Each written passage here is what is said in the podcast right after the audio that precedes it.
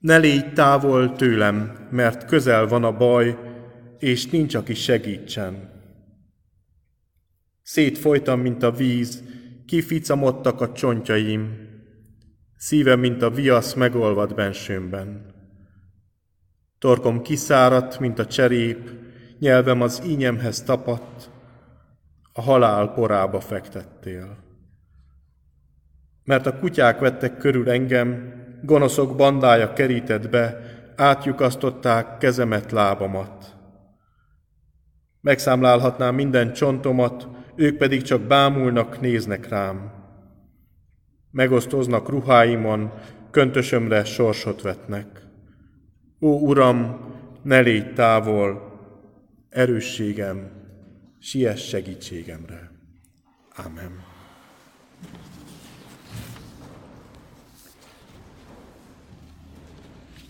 Jézus hosszú utat járt be attól a Jordán parti keresztelésétől a Jeruzsálembe való bevonulásáig.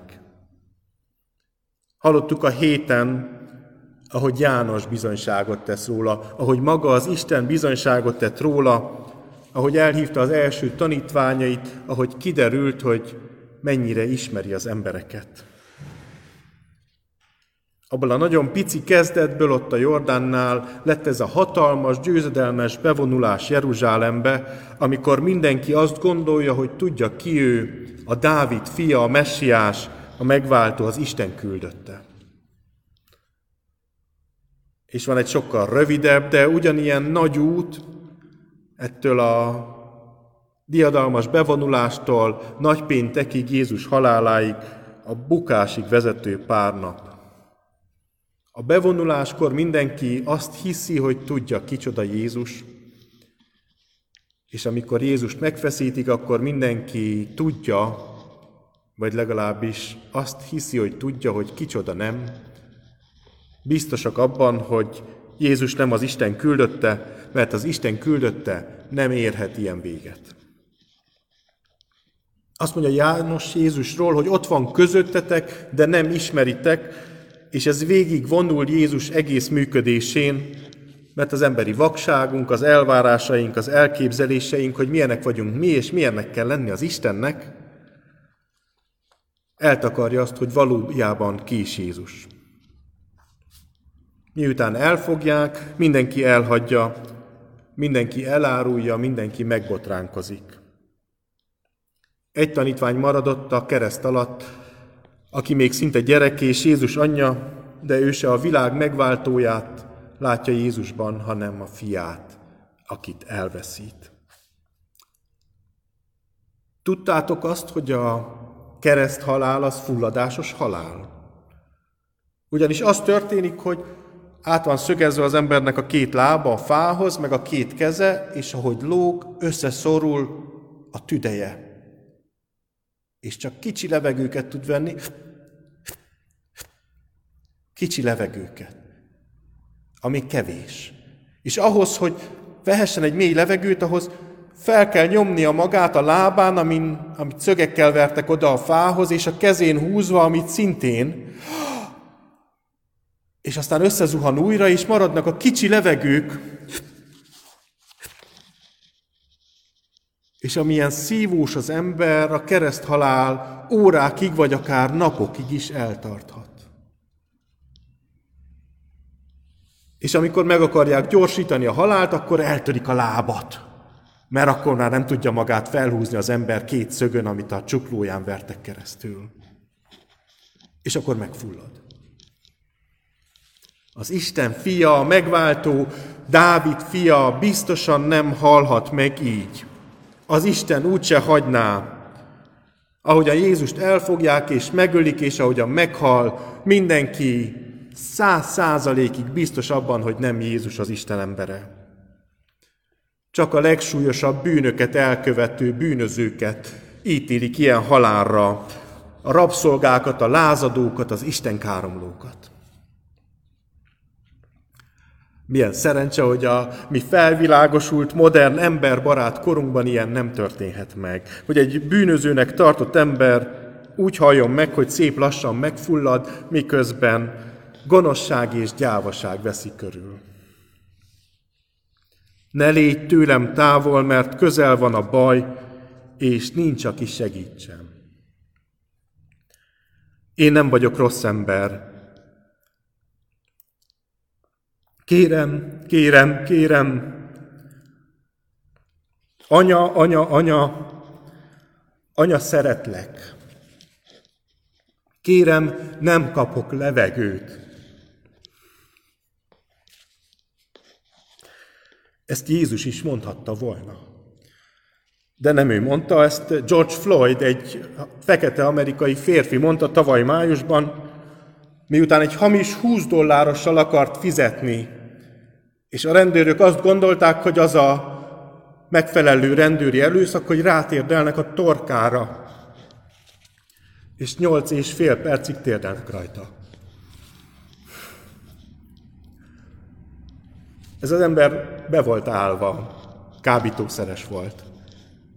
De nem volt erőszakos, nem volt hangos, csak félt.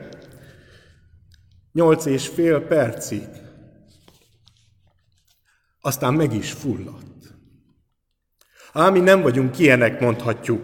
Mi biztosan nem csinálnánk ilyet, mi biztosan nem tűrnénk ilyet. Sőt, ha most jönne el Jézus, bár most jönne el Jézus, akkor milyen örömmel fogadnánk, de az a helyzet, kedves testvéreim, hogy Jézus korában a kegyesek szintén ezt mondták, hogy bár most élnének azok a proféták, akiket az elődeink megvertek, kinevettek, elüldöztek, és aztán megölték Jézust.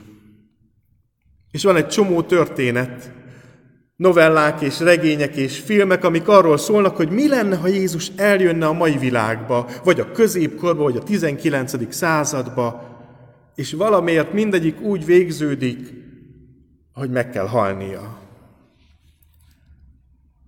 Nagypéntek a kudarc napja.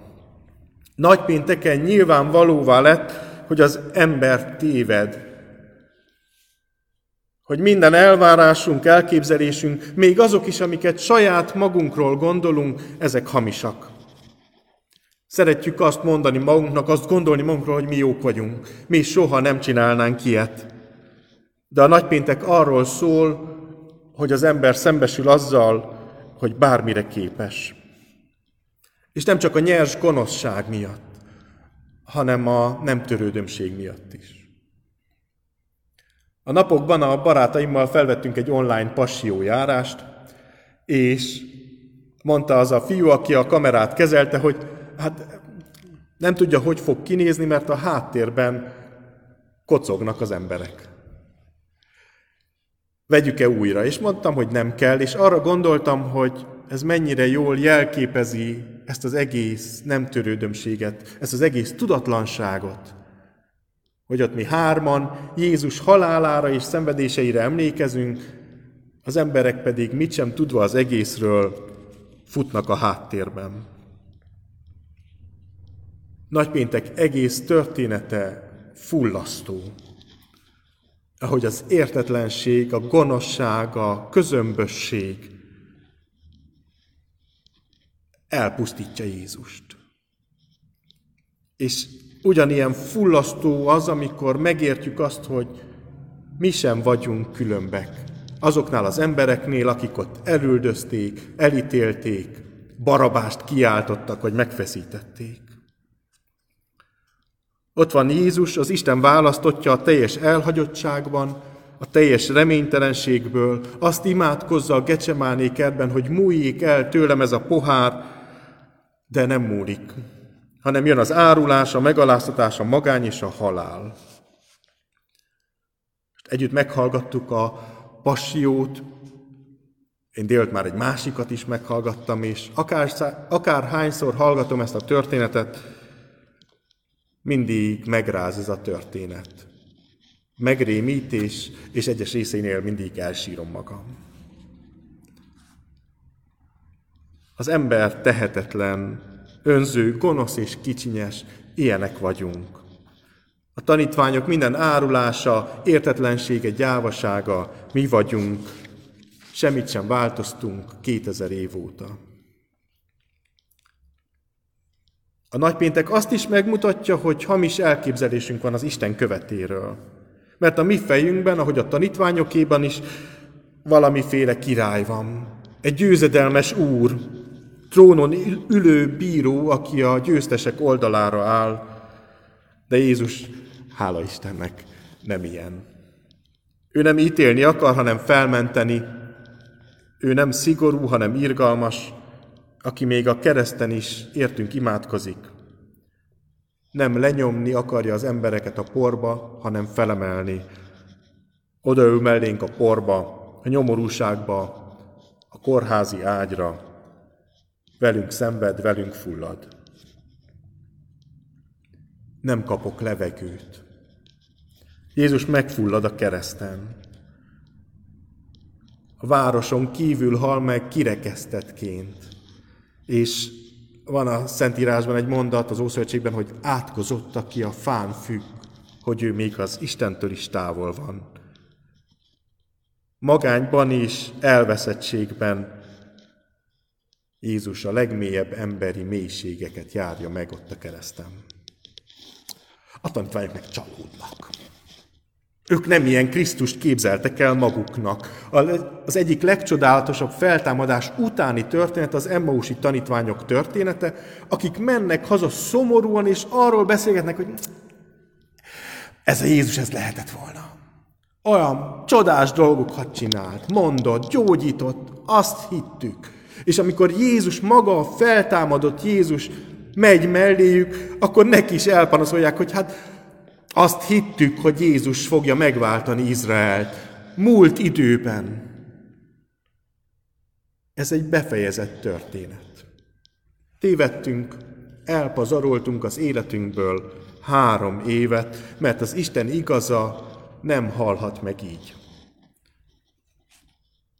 Amíg az elvárásaink fogságában élünk, addig nem fogjuk felismerni Jézusban a megváltót, akkor sem, ha mellettünk megy az úton.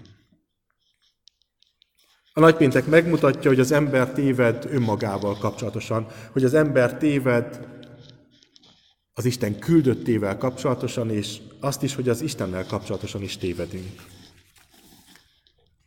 Van a gonosz szőlőmunkások példázata, amelyik arról szól, hogy van egy szőlős gazda, aki kiadja a szőlőjét munkásoknak, hogy műveljék azt, és elutazik messzire. És amikor eljön a szület ideje, akkor elküldi a szolgáit, hogy azt a megállapodott pénzt azt megkapja tőlük.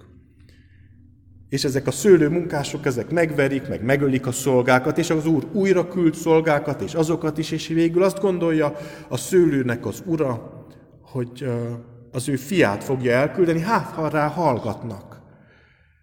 És ezek az emberek, ezek a gonosztevők, mi magunk azt gondolják, hogy öljük meg, és akkor milyen lesz az egész. És megölik, és kidobják a kerítésen túlra, és aztán Jézus felteszi a kérdést, a költői kérdést, hogy hát mit csinál ilyenkor egy szőlőnek az ura, és azt mondja mindenki, és maga is Jézus, hogy eljön és megöli ezeket az embereket. Elpusztítja őket. Ez lenne a logikus, az észszerű, az emberi nagypéntek után. Ezt csinálná minden normális ember. De az Isten nem ilyen. Az Isten nem jön pusztító angyal seregekkel, hogy végre rendet tegyen. Az Isten nem legyint, hogy ez az emberi nemzetség, ez reménytelen, csinálják egyedül, elvonulok innen, hanem a szombati csend után feltámasztja Jézust. Mert az Isten ismer minket. Ahogyan tegnap hallgattuk, ránéz Natanaelre Jézus, és tudja, hogy ki ő. És ránk néz Jézus, ránk néz az Isten, és tudja, hogy milyenek vagyunk. Esendőek, gyengék, gyávák, néha talán gonoszak is. De az Isten még így is, hogy ismer minket, még így is szeret minket. Titeket, téged, engem is. A nagypéntek Isten felemelt újja, hogy ember, figyelj rám végre, hallgass meg, gyere haza. A nagypénteki történet rettenetes bukásnak tűnik. Kiderül, hogy az ember téved önmagával kapcsolatban. Kiderül, hogy az ember téved az Isten küldöttével kapcsolatban, magával az Istennel kapcsolatban is. Ez mondjuk reményt ébreszt. De mégis bukásnak tűnik. Jézus a mi fájdalmainkat viselte, bűneink miatt kapott sebeket. Azért szenvedett a kereszten, hogy megmutassa, hogy még a mélységes emberi gonoszság sem tántorítja el az Istent attól, hogy szeressen minket. A nagypéntek az irgalmas Istenről szóló történet. Aki eljött közénk, vállalta a halált is értünk, együtt szenved, együtt fullad velünk, és soha nem áll bosszút, hanem irgalmas szeretetével vár minket most is haza, az ő ölelésébe, az ő országába. Amen. Imádkozzunk.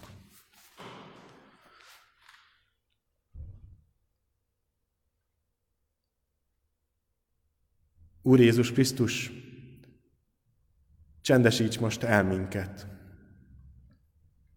Add, hogy meglássuk a magunk esendőségét, meglássuk, hogy minden tőlet kaptunk, hogy rá támaszkodhatunk egyedül.